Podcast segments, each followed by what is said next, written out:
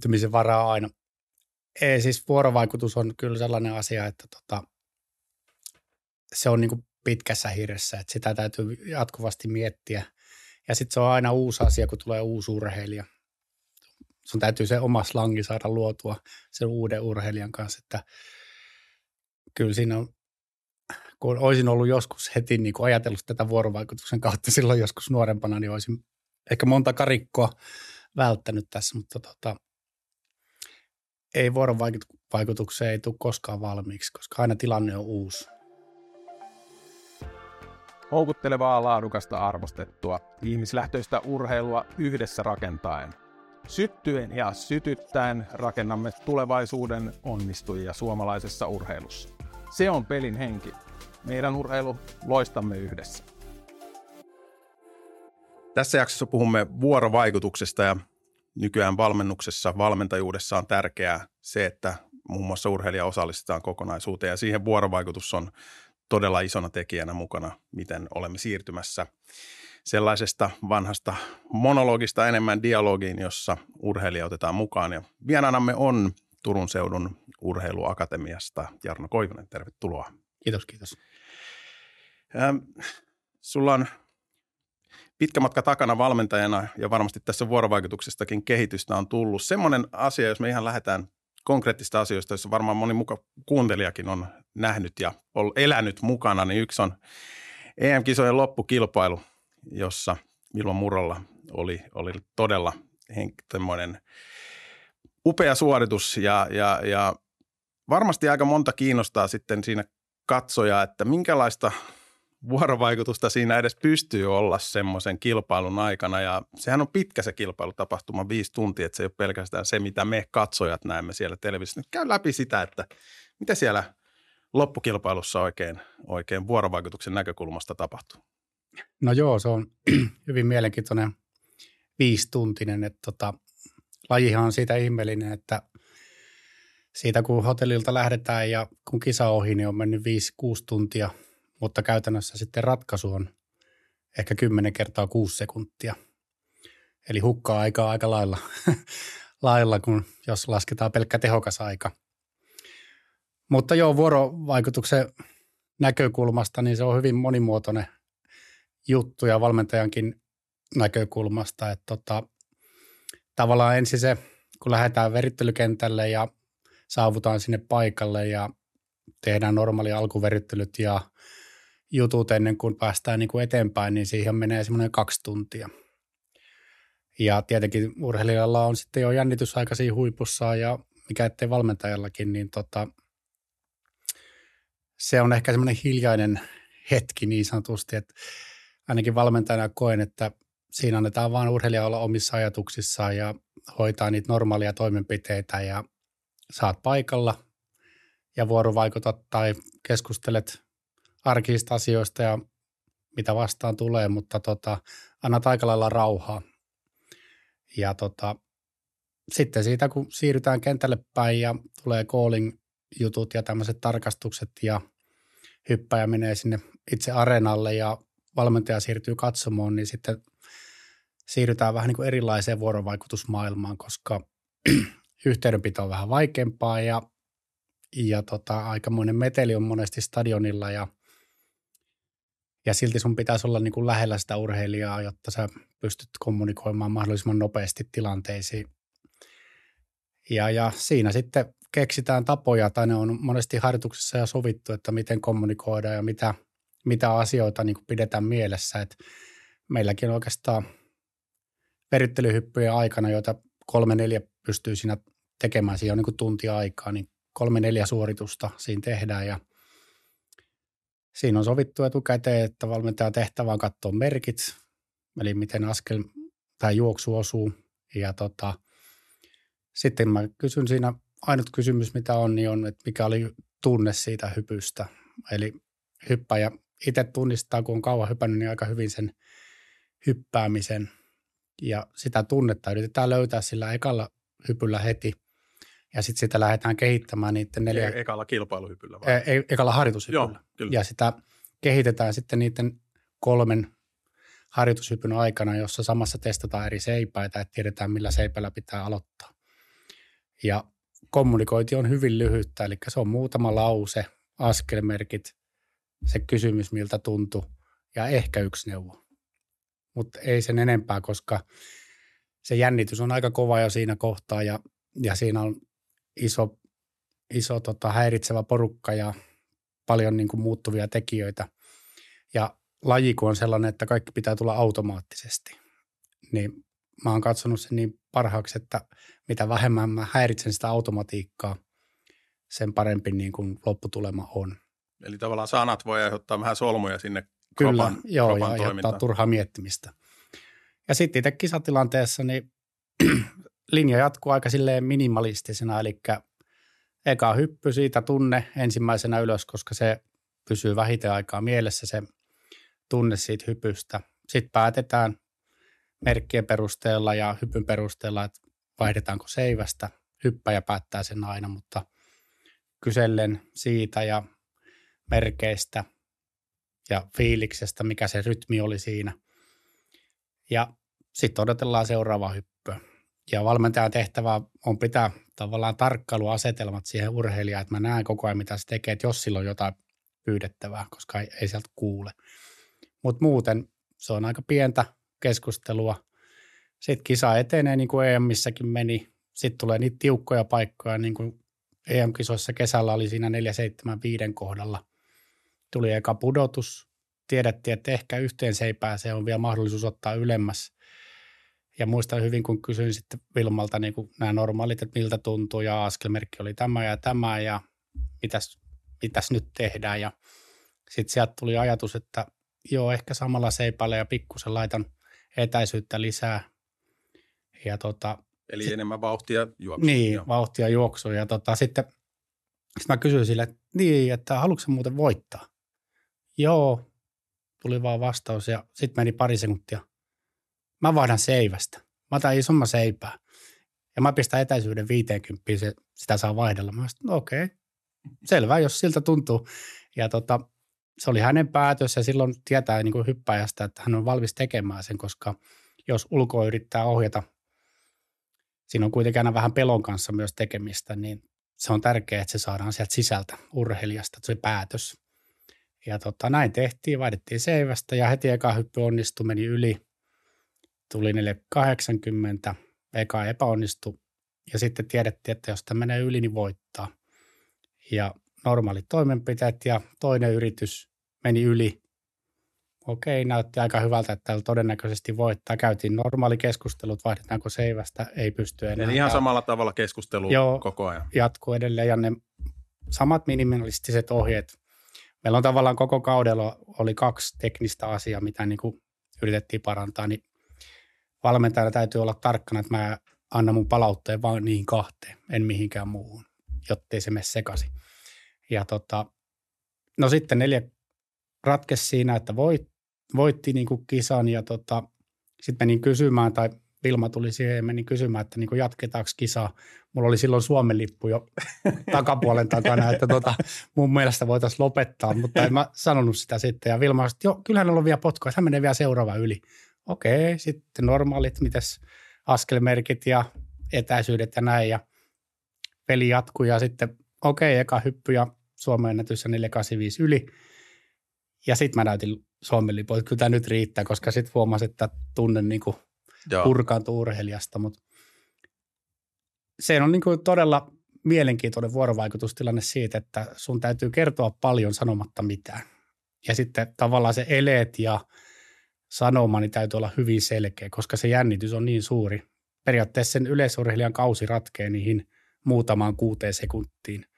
Ja sen tietää, että siellä on niin adrenaliinia aika paljon, paljon takana, niin tota, se on parempi vaan pitää asia yksinkertaisena.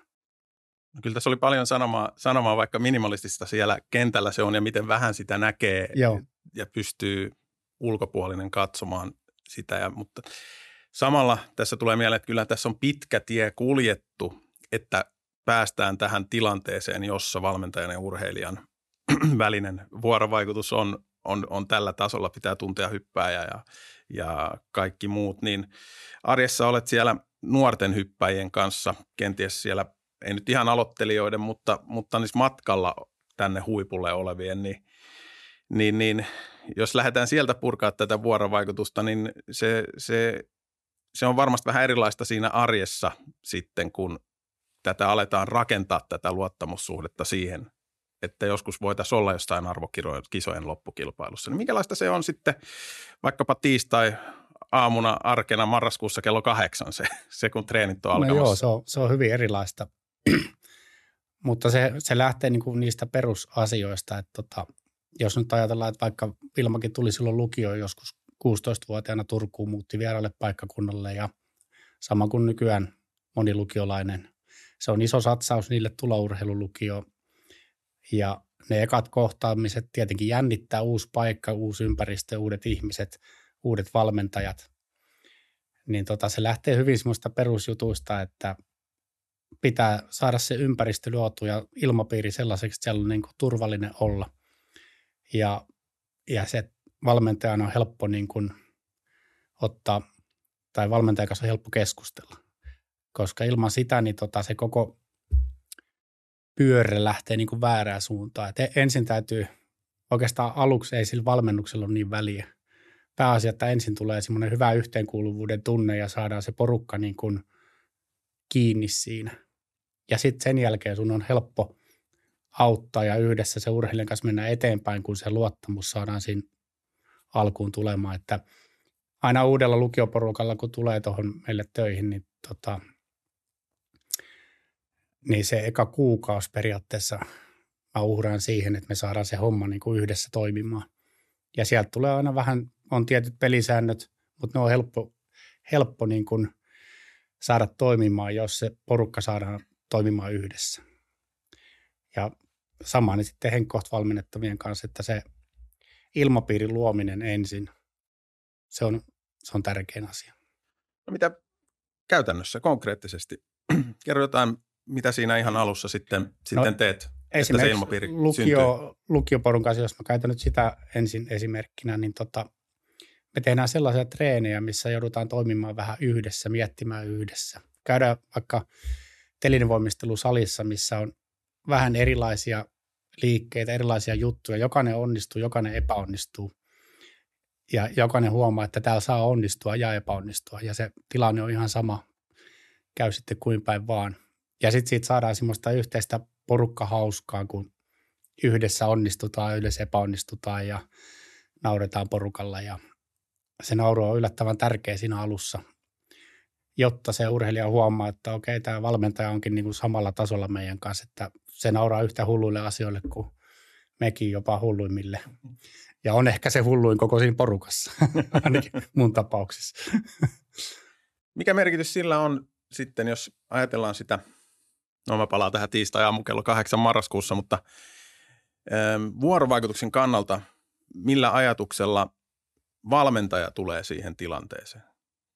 Urheilijat on just herännyt ja itsekin vähän väsyttää jo. Niin. Joo, no kyllä kaikki harjoitukset pitäisi aloittaa, niin kuin, tai ainakin pyrin siihen, niin tämmöisellä lyhyellä keskustelulla, että miltä nyt tuntuu ja mikä on fiilis tänään ja mitä edellisten päivien treenit on, niin kuin, miten ne vaikuttaa onko tuntemuksia kropassa tai mielialassa tai että onko mennyt aamu hyvin tai huonosti, niin tota, se on semmoinen mukava aloitus, jolla saadaan myös se päivän puheenaihe niin kuin monesti esille. Sitten siitä siinä treenin lomassa niin keskustellaan ja vaihdetaan ajatuksia. Että varsinkin kun meillä on tämmöinen pikanopeuslaji, missä tehdään aika nopeasti ja teräviä asioita ja palaudutaan kauan, niin siinä on aika paljon aikaa keskustella urheilijoiden kanssa ja vaihtaa ajatuksia ja keskustella mistä tahansa punaisista verhoista, että vaihdetaanko ne sinisiin vai mitä tahansa, mutta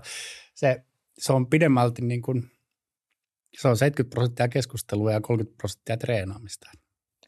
No varmasti se, jos puhut, mainitsit tuossa Vilman tapauksessa myös siitä sisäisestä motivaatiosta, silloin oltiin jo niin kuin voittamassa arvo, arvokisaa siellä, mutta Miten se on rakennettu sitten se sisäinen motivaatio? Toki varmasti urheilulukion tulevilla on jonkinasteinen sisäinen motivaatio, mutta kyllähän meille kaikille sitä pitää vahvistaa ja voimistaa. Niin miten, miten näet vuorovaikutuksen voiman No sehän on asiassa? käytännössä yksi yhteen, että tota, sisäinen motivaatio, niin varmasti se on kaikilla urheilijoilla, että meidän valmentajan tehtävä on olla tuhoamatta sitä ja, ja pikkusen niin kuin ruokkia. Ja kyllä tärkeänä osana on se, että niin kuin normaalissakin elämässä, niin sä haluat itse urheilijana päästä vaikuttamaan siihen, mitä tehdään. Eli mekin tehdään kaikki suunnitelmat ja tavoitteet ja tämmöiset niin yhdessä. Ja varsinkin nyt lähempänä aikuisurheilua, Vilmastakin meinaa tulla jo aikuinen väkisin, niin tota, tota, tota, se on oikeastaan niin kuin Vilma melkein niin kuin johtaa sitä tavoitteiden asettelua, koska ne on hänen tavoitteita ja sitten niistä keskustellaan yhdessä. Mutta myös nuorena, että, että tavallaan se nuori oppii, oppii siihen tavoitteasetteluun ja se kokee, että ne on hänen tavoitteita, niin se on hyvin tärkeä osa sitä, mikä on sitten sitä vuorovaikutusta parhaimmillaan. Mutta myös sitten ehkä siinä treenihetkessä, semmoisissa nopeissa päätöksenteossa, niin on tärkeää antaa sille urheilijalle vastuuta heti jo nuoresta pitäen. Eikä se aina haittaa, jos joku päätös menee vähän pieleen, vaan se, se on pitkä prosessi urheilu. Se on 10-15 vuotta, kun urheilijasta kehittyy huippuurheilija tai ei kehity. Ja siinä saa olla epäonnistuneita päätöksiä. Ne monesti opettaa niin kuin enemmän. Mutta kyllä mä ehkä mä oon niin laiska jopa valmentajana, että tota, mä annan urheilijan aika pitkälle tehdä niitä tavoitteasetteluita ja vähän niin kuin sillä keskustelulla lypsän niitä omia tuntemuksia sieltä. Että et se, mä pidän sen niin kuin ainoana vaihtoehtona, jotta se motivaatio säilyy. Mä en usko siihen, että jos mä kertoisin ne tavoitteet, vaikka ehkä osaisinkin niin kuin paremmin yksilöidä, että mihin rahkeet tällä hetkellä riittää. Mä pidän sitä niin kuin huonona asiana, että mä yritän olla parempi asiantuntija siitä urheilijasta kuin urheilija itse. Pysytään kiinni tässä aiheessa vähän tästä tavoitteasettelusta, koska mä uskon, että kuuntelijoita myös kiinnostaa ihan käytännön tasolla se, miten te asetatte teidän tiimeissä tavoitteita. Miten se yksilö asettaa, miten se käytännössä menee se, se no, koska sehän on vuorovaikutusta myös se. Se on joo. Käytännössä tota, kaikki lähtee siitä ennen kuin, tai kun edellinen kausi on loppu, niin tota, me pidetään semmoinen tunnin kaksen, sanotaan, mennään monesti syömään tai kahville tai jotain ja pidetään vähän semmoinen palaveri, että mitenhän tämä kausi nyt meni. Ja se on monesti vapaata keskustelua ja sieltä aina nousee sitten muutamia asioita. Ja tota, sitten me annetaan asiaa olla. On ylimenokausi pari-kolme viikkoa ja sitten sovitaan joku pari-kolme tuntia aikaa niin, että lähdetään miettimään seuraavaa kautta. Ja siinä sitten käytännössä on vähän niin kuin sapluna, että urheilija asettaa itselleen tavoitteen. Monesti se on meidän lajissa niin kuin tulostavoite, menestymistavoite ja sitten sit tärkeimmät on semmoiset prosessitavoitteet, eli me jaetaan niitä monesti niin, että tekniset tavoitteet, että mitkä kaksi asiaa yritetään parantaa – ja kaksi, kaksi, jo, kaksi asiaa, teknistä kaksi, asiaa. Joo, kaksi on jo aika paljon vuodelle. Joo. ja tota, sitten on pari kolme fyysistä asiaa, mitkä tukee niitä kahta teknistä tavoitetta. Ja urheilija yrittää sitä työstää sinne kolme muuta tavoitetta. Ne voi olla vaikka niin kuin yksinkertaisuudessa vaikka jalkojen voimataso tai se voi olla elämänhallintaan liittyvää asiaa tai mitä tahansa. Niin vaikka ihan numeroita Jota, ja, joo, joo, kyllä. Tai sitten tämmöinen niin kuin vaikka elämänhallinnan juttu, että yritän parantaa vaikka nukkuva menoaikaa tai rytmiä. Tai varsinkin joo. nuoremmalla, niin se on enemmän ehkä tuommoista elämänhallintaan liittyvää juttua, mutta urheilijasta lähtevää. Ja, ja sitten niitä tavoitteita, niistä aletaan keskustelemaan ja sitten siinä keksitään ja yritetään löytää ratkaisuja, että mitkä on ne – toimenpiteet, että me saadaan nämä tavoitteet niin kuin täyttymään. Ja sitä kautta päästään sitten lähemmäs siihen itse harjoitteluun ja, ja tähän niin kuin raakaan harjoittelumaailmaan. Mutta ne lähtee aina sieltä urheilijan tavoitteesta ja siihen keskusteluun menee sitten se kolme-neljä tuntia. Ja sitten me yritetään pitää se kirkkana mielessä niiden kauden treenien aikana ja varsinkin teknikkareenien aikana, jota meillä lajissa pystyy tekemään tosi vähän. Se on käytännössä yksi tekniikkaharjoitus viikossa. Meidän kohdalla maksimissaan, koska ei hypätä kahta. Niin tota, ja hyppyjä pystyy hyppäämään noin 15.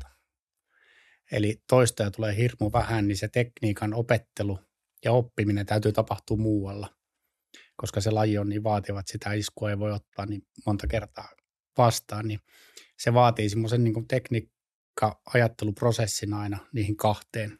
Ja sitä mietitään kaikissa muissa fyysisissä treeneissä, niin se on mukana siellä, jotta me tiedetään, mitä varten me harjoitellaan. Voitko antaa jonkun semmoisen yleisen esimerkin, niin että kuuntelijat ja myös minä pysytään kärryllä siinä. että okei, me kaikki tietää, miltä se näyttää se, se seiväsyppysuoritus, mutta jos, jos annat yhden yleisen esimerkin siitä, että mikä joku tekniikka-asia, mitä parannetaan ja miten se sitten johdetaan vaikka kuntosalille tai, tai Joo. miten se?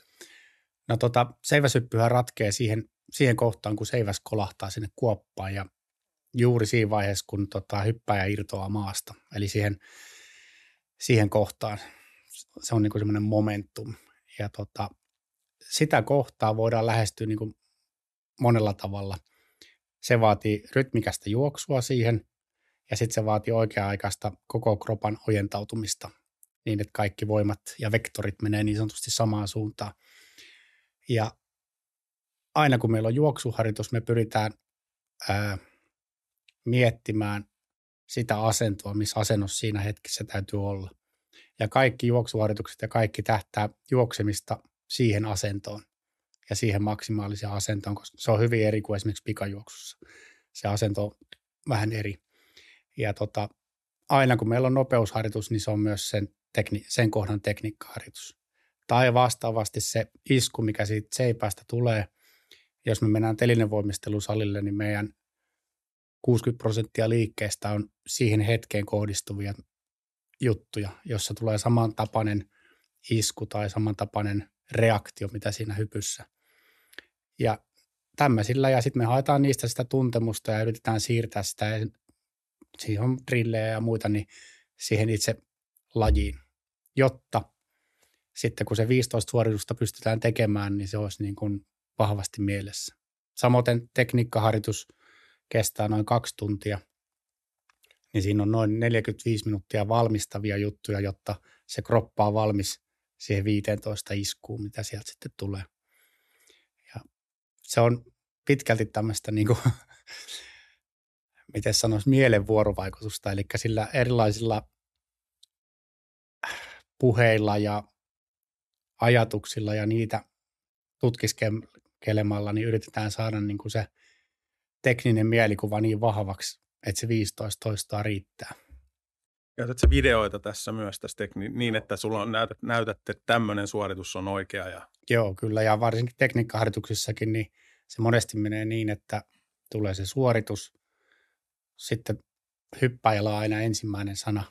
Eli kun hän on tullut patjalle alas, niin mahdollisimman nopeasti hän yrittää kuvata, mikä meni hyvin, mikä huonosti, varsinkin niistä kahdesta asiasta, mitkä on sitten niin kuin agendalla.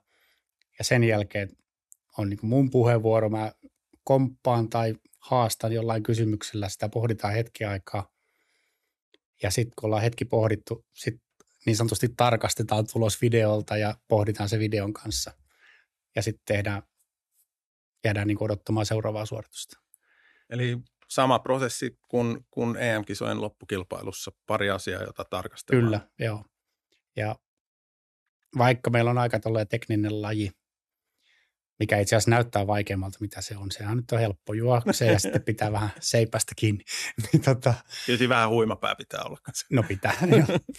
niin se on hyvin niin kuin muutama yksinkertainen asia sitten, kun on jo ollaan niin kuin aikuistasolla ja huippuurheilussa kiinni, koska kaikki ne perusasiat, ne on jo opittu.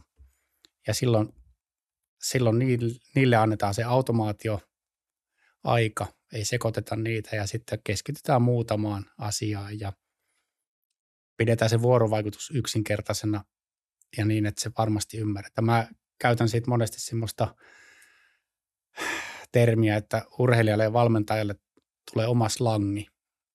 Eli jo parista sanasta se urheilija tietää, miltä se hyppy on näyttänyt tai miltä se rytmi siihen kuopalle on niin kuin vaikuttanut. Ja se on se on niin kuin arvokas asia, että se slangi muodostuu, koska sillä päästään niin kuin yksinkertaisilla ohjeilla tosi syvälle sinne lajiin. Joo, tämä on monessa lajissa aika sama asia, vaikka saattaa kuulostaa vähän hullulta, että no vaikka omassa lajissani käsipallossa ja seiväsypyssä on yhtäläisyyksiä, mutta siellä ihan, ihan yhtä lailla kilpailutilanteessa pitää muutamalla sanalla tai yhdellä sanalla päästä sen tilanteen ytimeen ikään kuin korjaamaan tai sitten vahvistamaan sitä tuntoa. Kyllä. Puhutaanko haasteista vähän, vähän että meillä on varmasti kuuntelijoiden joukossa semmoisia, jotka on kokeneempia valmentajia, mutta myös semmoisia, jotka on vasta aloittanut, niin oletko aina ollut hyvä vuorovaikuttaja vai onko tässä tapahtunut kehitystä matkan varrella? En, en ole, ja en tiedä onko vieläkään, mutta tota, kehittymisen varaa aina. Ei, siis vuorovaikutus on kyllä sellainen asia, että tota, se on niin pitkässä hirressä, että sitä täytyy jatkuvasti miettiä. Ja sitten se on aina uusi asia, kun tulee uusi urheilija. Sun täytyy se oma slangi saada luotua sen uuden urheilijan kanssa, että kyllä siinä on, kun olisin ollut joskus heti niin kuin ajatellut tätä vuorovaikutuksen kautta silloin joskus nuorempana, niin olisin ehkä monta karikkoa välttänyt tässä, mutta tota, ei vuorovaikutukseen ei tule koskaan valmiiksi, koska aina tilanne on uusi.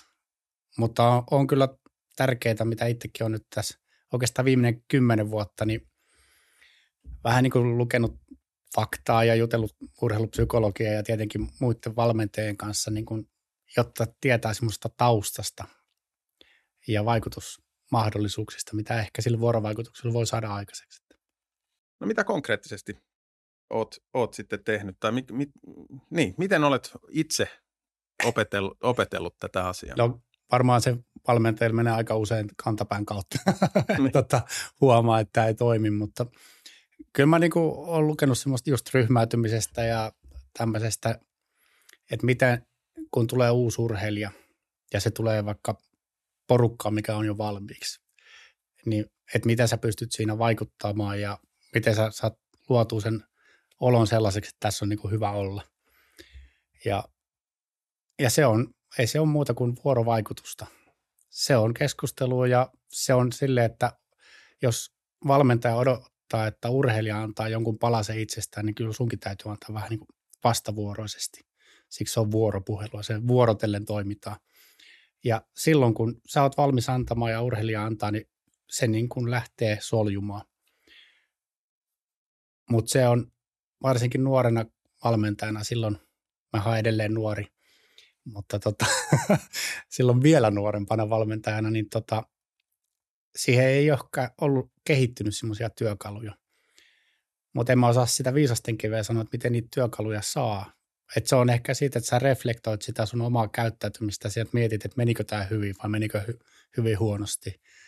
Ja sitten sä löydät sen oman polun, mikä on niinku sun tapa vuorovaikuttaa. Sekin on varsinkin yksilöurheilussa, kun ollaan sen urheilijan kanssa 20 tuntia viikossa, niin sä et voi teeskennellä, vaan sun täytyy se oma vuorovaikutus tehdä niin kuin se, mitä se sulta tulee. Et se on pitkä tie, jos sä lähdet teeskentelemään jonkun, jonkun tyylistä vuorovaikutusta. Et su, siihen pitää oppia luottamaan, että jos sä yrität toimia parhaas mukaan ja vuorovaikutat sun omista lähtökohdista mahdollisimman hyvin, niin se on se tapa.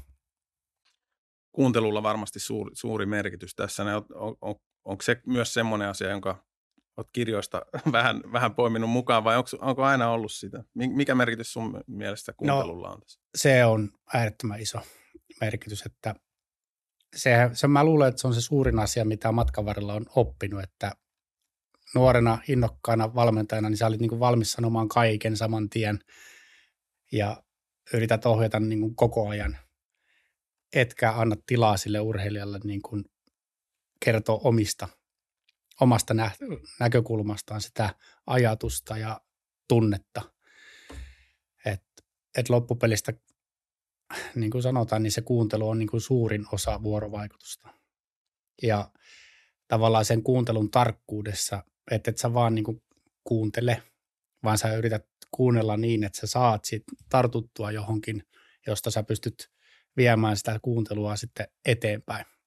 Et sä kuuntelet, tartut, annat jonkun pikkusen niin kuin ponnahtavan kysymyksen ja taas kuuntelet, niin sä saat infoa paljon enemmän kuin tota, se, että sä itse yrittäisit kertoa.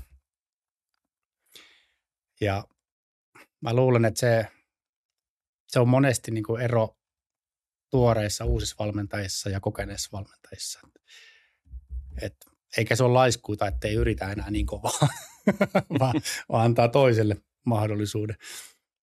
Mutta vähän vaikeista tilanteista. Silloin, silloin kun ei käy niin kuin Vilma Murrolla kävi, että hän onnistui parhaalla mahdollisella tavalla tiukassa paikassa arvokilpailujen loppukilpailussa, mutta sitten sit kun menee pieleen kilpailussa ja ei toimikaan ja ei, ei niin kuin liiku mikään ja ei millään pääse rimaa yli, niin minkälaista se vuorovaikutus siinä vaiheessa on, on valmentajan näkökulmasta?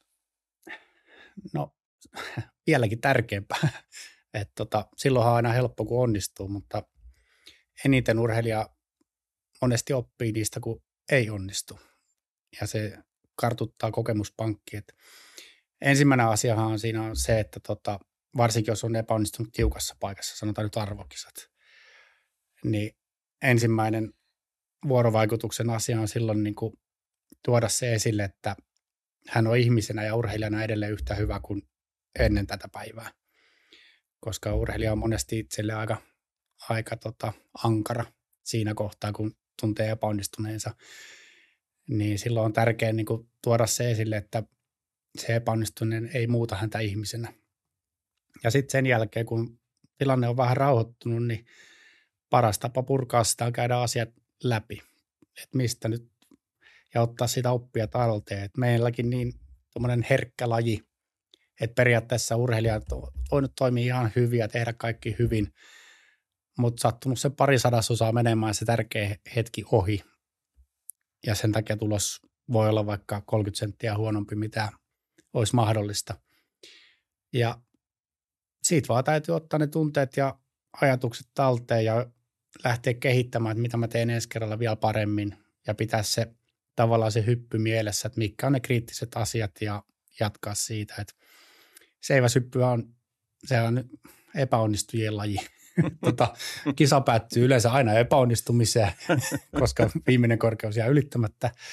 Ja tuloksen, niin kuin ennätyksen teko, niin se on, se on niin paljon kiinni keleestä ja, ja siitä kisasta ja vireestä, että sanotaan, että yhdeksän kisaa kymmenestä niin ihan varmaan ei onnistu niin kuin ennätystä saamaan, varsinkaan aikuisurheilija.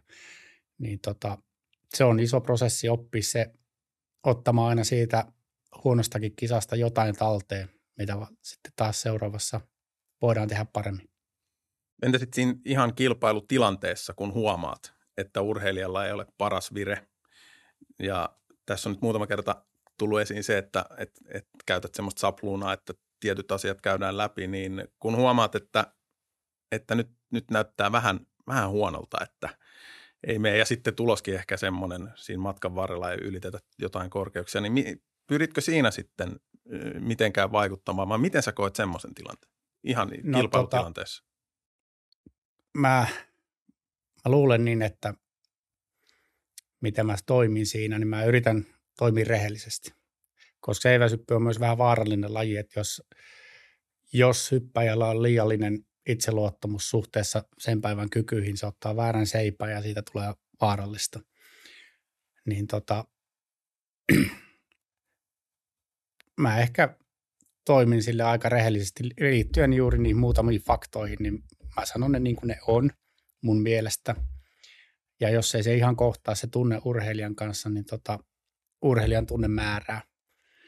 Eli silloin ne päätökset tehdään sen urheilijan tunteen mukaan kuitenkin. Tota, Sitten sitä käydään vasta jälkeenpäin läpi. Mutta oikeastaan en lähde kisan aikana hirveästi puustaamaan, koska se adrenaliini vaikuttaa kuitenkin, varsinkin jos on isompi kisa, niin se puustaa jo ihan tarpeeksi. Et tota, koska meidän lajissa on myös tärkeää säilyttää kontrolli ja semmoinen ylipuustaus, niin se voi olla vaarallista, että et sulla kontrolli häviää. Toimit se samalla tavalla sitten ö, eri kehitysvaiheissa olevien urheilijoiden kanssa, on se huipulla tai, tai sitten teini-ikäisenä vasta, vasta tulossa sinne. Minkälaisia eroja tässä näet? No kyllä se on isokin ero, että niin kuin huippuurheilussa se vastuu on enemmän koko ajan sillä urheilijalla. Ja sitten taas nuorta urheilijaa vähän niin kuin opetetaan siihen. Eli silloin mä joudun enemmän ottamaan vielä päätöksenteossa vastuuta. Tietenkin yritän hyväksyttää sen aina urheilijalla, mutta, mutta niin, että se on tavallaan niiden päätöksenteon opettamista. Ja samaten niin kuin treeneissä, niin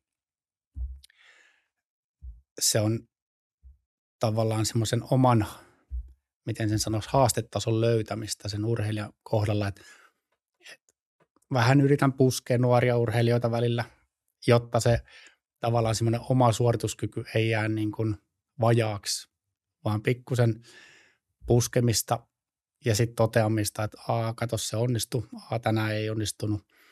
Mutta se on eri tavalla tavallaan siihen tulevaan opettamista eri, eri näkökulmista, sekä niin kuin itsensä haastamisen näkökulmasta että oppimisen näkökulmasta. Kun sitten taas va- valmilla aikuisurheilijalla, niin se on enemmän vaan semmoista ajatusten vaihtoa. Et se opetus on tärkeämpi sana ehkä siellä nuorissa sitten. Onko, onko sulla, jos me mietitään niitä ryhmiä, joita, joita sulla on, niin äm, siellä on varmasti, niin kuin kaikki me ollaan erilaisia yksilöitä. Niin millä tavalla otat nämä asiat huomioon? Tiedät, että siellä tietyt asiat pitää tapahtua, jotta kehitystä tulisi, niin miten paljon, paljon otat huomioon yksilön yksilönä, että siinä on eri värisiä palloja, niin kaikki on omia, mutta kaikkien pitäisi jotenkin samalla tavalla sitten toimia, niin kuinka paljon mietit tätä? No joo, kyllä se on yksilöurheilun perusta, että se on yksilönä mietitään, että se on kuitenkin, ihmiset on niin erilaisia ja vielä monesti näissä nuorisoryhmissä on eri lajeja samoissa harjoitusryhmissä, niin täytyy senkin kannalta vähän miettiä. Mutta tota, vuorovaikutuksen keinoin se on ehkä niin, että nuorista tunnista osa on tämmöistä, en tiedä oikeita termiä, mutta sanotaan tämmöinen vitsiniakka. Eli se vitsailee ja on eloisa ja näin päin pois, niin siihen täytyy hiukan eri tavalla antaa niitä ohjeita ja yrittää päästä kaverin käsiksi, kun sitten sanotaan asiallinen tyyppi.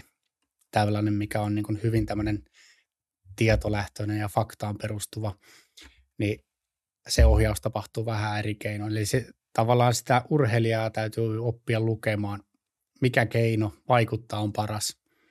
Joskus sä menet sen urheilijan kanssa, sun täytyy päästä niin kuin samalle aaltopituudelle niin, että, että se sun sanoma menee läpi. Ja jos mä yritän sitä tälle vitsiniakalle asiakeinoilla, se ei välttämättä mene, vaan se täytyy mennä siihen hänen maailmaansa ja heittää ensin joku tyhmä vitsi ja kertoa se asia sitten ja, ja päästä niin kuin käsiksi siihen urheilijaan. Ja se on taas ammatissa kaikista hauskinta, koska aina sitten huomaat, että okei, ei uponnut. Ja sitten sä yrität löytää muun keinon, että mistä sä saat upotettua sen sun pienen siemenen siihen johonkin, vaikka nyt punttisalilla johonkin tekniikkaan. Että mistä sä löydät sen mielikuvan, mikä vahvistaa sen urheilijan suoritusta. Se voi olla, siihen ei ole niin valmiita sanoja, vaikka nyt kaveri tekee rinnalle vetoa, mitä tehdään monessa lajeissa, niin se ei tiedä, että sä tiedät sen, sen teknisen suorituksen siinä rinnalvedossa, vaan sun täytyy löytää sen mielikuva, miten se vitsinjakka ottaa sen itselleen ja mistä se sen löytää. Ja se on hyvin mielenkiintoista niin kuin etsiä niitä eri tapoja, vaikka se itse liike on sama. Ja se tekee tästä niin hauskaa, tästä varsinkin yksilövalmentamisesta mun mielestä, koska sä pääset tosi lähelle ja syvälle siihen yksilöön. Yksi asia tuli mieleen tuosta, mistä ollaan juteltu nyt tässä, tässä jaksossa, että käytiin läpi se, että kun menee hyvin tai kun menee huonosti, miten käydään läpi se kisa, että faktoihin ja näin, mutta näet sä, että siinä kun menee hyvin, niin siinäkin on oppimisen paikka vai, vai miten, miten semmoisen hyvin menneen kisan analysointi tapahtuu? Nyt esimerkiksi nyt viime kesän EM, EM-kilpailujen menestyksen. Joo, no kyllä, kyllä totta kai menestyskin täytyy käydä tarkasti läpi koska urheilussa harvemmin mitään tapahtuu sattumalta. Et tota, siitä yritetään löytää, niin kuin viime kesänäkin, niin katsottiin sitä polkua, että miten se on tähän tullut ja siellä on ollut vaikeita hetkiä, oli loukkaantumista talvella ja kaiken näköistä, mikä on jo sinänsä hyvä oppi, että välillä on vaikeita, mutta ei se kaada sitä lopputulosta välttämättä. Niistä vaan täytyy löytää keinot ja päästä eteenpäin. Ja sitten miettiä niin kuin sitä polkua, että miten on siihen tullut. Ja, ja sitten tietenkin erikseen vielä, että miten se kisapäivä on sitten hoidettu ja, ja niin poispäin. Mutta monesti se ratkaisu löytyy siitä niin kuin harjoituskaudesta. Sen näkee jälkeenpäin sitten, kun tätä on tarpeeksi kauan tässä taaplannut, että mitä hyviä ja mitä huonoja juttuja siellä on ollut ja miten ne hyvät on tavallaan hoitanut ne huonotkin päivät pois. Ja sitten se analyysi just pitää käydä, jotta se seuraava vuosi saadaan taas rakennettua. Ja sitten tämmöisessä niin kuin isommassa menestyksessä, mikä nyt sitten tuli Vilmalle, niin täytyy myös käydä se toinen puoli, että miten se vaikuttaa siihen elämänhallintaan ja muuhun. Et koska yhtäkkiä kaikki tunteekin sut kaupan tiskillä, kun sä käyt ostamassa normaalia, normaalia maitolitraa kaupasta, niin tota, että miten sen kaiken niin kuin pystyy handlaamaan. Ja, ja se oli ainakin meille semmoinen niin suurin juttu ehkä kisan jälkeen, että onneksi manageri on niin kuin mukana, mukana ja sillä on iso rooli siinä, mutta, mutta se asennoituminen siihen, että, että tästä lähtien jokainen vastaan tuli ja tietää sut, mutta sä et tunne ketään. mm. niin. No tässäkin asiassa tekee mieli palata niihin nuorempiin urheiluihin. Sanotaan, että joku, heitetään nyt vaikka 17-vuotias, joka on, joka on kehittymässä sinne huipulle, niin hänelle tuleekin eh, jotenkin yllättävä menestys. Eli menee, menee ehkä odotettuakin paremmin, niin miten, miten tämmöisiä asioita sitten kannattaa käsitellä? No ainakin niitä on hyvä käsitellä, koska kyllä mä voin sanoa silloin, kun Vilma teki maailmanennätyksen 17-vuotiaana, vaikka tiesin, että näin voi tapahtua ja oltiin varauduttu managerilla ja kaikilla niin kuin periaatteessa, mutta ei me oltu tarpeeksi varauduttu, että, että tota, kyllä se vähän hyppäsi silmille ja mistä tuli sitten vähän vaikeuksia, monenlaisia mm. niin kuin, juttuja, niin tota, kyllä se on tärkeää käydä urheilijan kanssa jo nuoresta pitäen se asetelma läpi, jotta se on puhuttu valmiiksi, että mitä juttuja siihen sitten liittyy, jos näin käy. Ja se voi olla myös semmoinen niin kuin sisäisen motivaation nosto, että tavallaan se on tavoiteltava asia. Että sä pääset niin urheiluuralla eteenpäin ja, ja sä pääset niin kuin uusiin asioihin kiinni, vaikka uusiin kisasarjoihin tai uusiin kilpailullisiin tavoitteisiin kiinni. Ja se, tämä tulee siinä mukana. Ja se on niin iso osa, koska nykyään tätä mediaa ja muuta, niin sitä on joka tuutista ja erilaista, niin tota, se on kyllä hyvä käsitellä ajoissa. Niin, itsekin laitetaan mediaan Instagramiin ja TikTokiin ja kaikkiin Facebookkeihin ja muuta, niin, niin se aiheuttaa ehkä on, omat, joo, omat on. haasteensa myös tässä vuorovaikutuksen on, ja Siinä on aina sekin näkökulma, että silloin kun menee hyvin, sä nouset sinne, mutta ei voi olettaa, että urheilu menee aina hyvin, niin sieltä sosiaaliselta puolelta varsinkin niin alkaa tulla myös sitä negatiivista. Ja se on väistämätöntä ja siihen täytyy olla valmistautunut, koska sitten jos siihen ei ole, niin se alkaa kyllä painamaan. Niin kuin. Joo, kyllä aivan varmasti nyt nuoret, nuoret, nuorten urheilijan valmentajia kiinnostaa myös se, että miten tähän voi sitten valmistautua. Kannattaa, miten se kannattaa käsitellä? No, se on tietenkin yksilökohtaista sekin, mutta kyllä mä niin kuin yksilöurheilussa yksi tärkeä juttu on managerin hoitaminen ajoissa. Eli jos sulla on, niin kuin mäkin aavistin Vilmasta, niin 16-vuotiaana, niin äidin kanssa hoidettiin hänelle manageri Tero Heiska, joka on oikein hyvä tyyppi siihen. Niin tota, se on iso osa sitä, koska sitten se räjähtää käsille siinä vaiheessa, kun se breakthrough tulee ja sitten se on myöhäistä. Vaan silloin esimerkiksi Vilman kohdalla niin puhelin oli jo salainen valmiiksi ja managerille kaikki yhteydenotot, jotta se saa niin kuin sanottu suurimpaan osaan ei. ja, tota, ja sitten, sitten vaatii kyllä keskusteluja, mitä ei osattu ehkä silloin meidän tapauksessa niin tarpeeksi käydä ennen, ennen silloin 17-vuotiaana. Mutta siitä oppineena me oltiin käyty tarpeeksi nyt ennen sitten tätä toista, toista tulemista, niin tota osattiin varautua paremmin. Et että ei mulla siihen lääkettä ole mitään, mutta kyllä se keskustelu kannattaa käydä, jotta sen tietää sekä urheilijan kanssa Ja jos on nuori urheilija, niin ehkä myös vanhempien kanssa.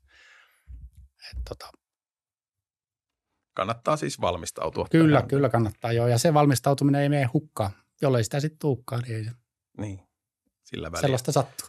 Vähän tekee mieli, mieli verrata nyt, kun valmentaja on varmasti kuuntelemassa, niin, niin eh, ja tästä puhuitkin, vuorovaikutus eh, kontra tai eh, suhteessa tekniseen osaamiseen, fysiologiaan, kaikkeen tähän, niin pystyykö näitä niin kuin, jotenkin verrata, kumpi on tärkeämpi vai miten, miten sä näet tämän kokonaisuuden, missä on niin kuin valmentajan ikään kuin ydinosaaminen, lajiosaaminen ja kaikki siihen liittyvä, mutta sitten tämä toinen puoli, e, eli vuorovaikutus ja, ja kaikkeen tähän niin kuin psyykkeeseen vaikuttavat asiat. No joo, nyt kun on valmennusvuosia takana, jos taas kysytty multa 20 vuotta sitten, niin mä olisin ehkä vastannut, kyllä se fysiologia on vaikeaa. Että tota, et tekniikka vielä jotenkin menee, kun itse harrastanut. Mutta tota, kyllä se nyt on kääntynyt vahvasti niin päin, että fysiologia on helppo oppia kirjoista ja ihmisen fysiologia ei muutu.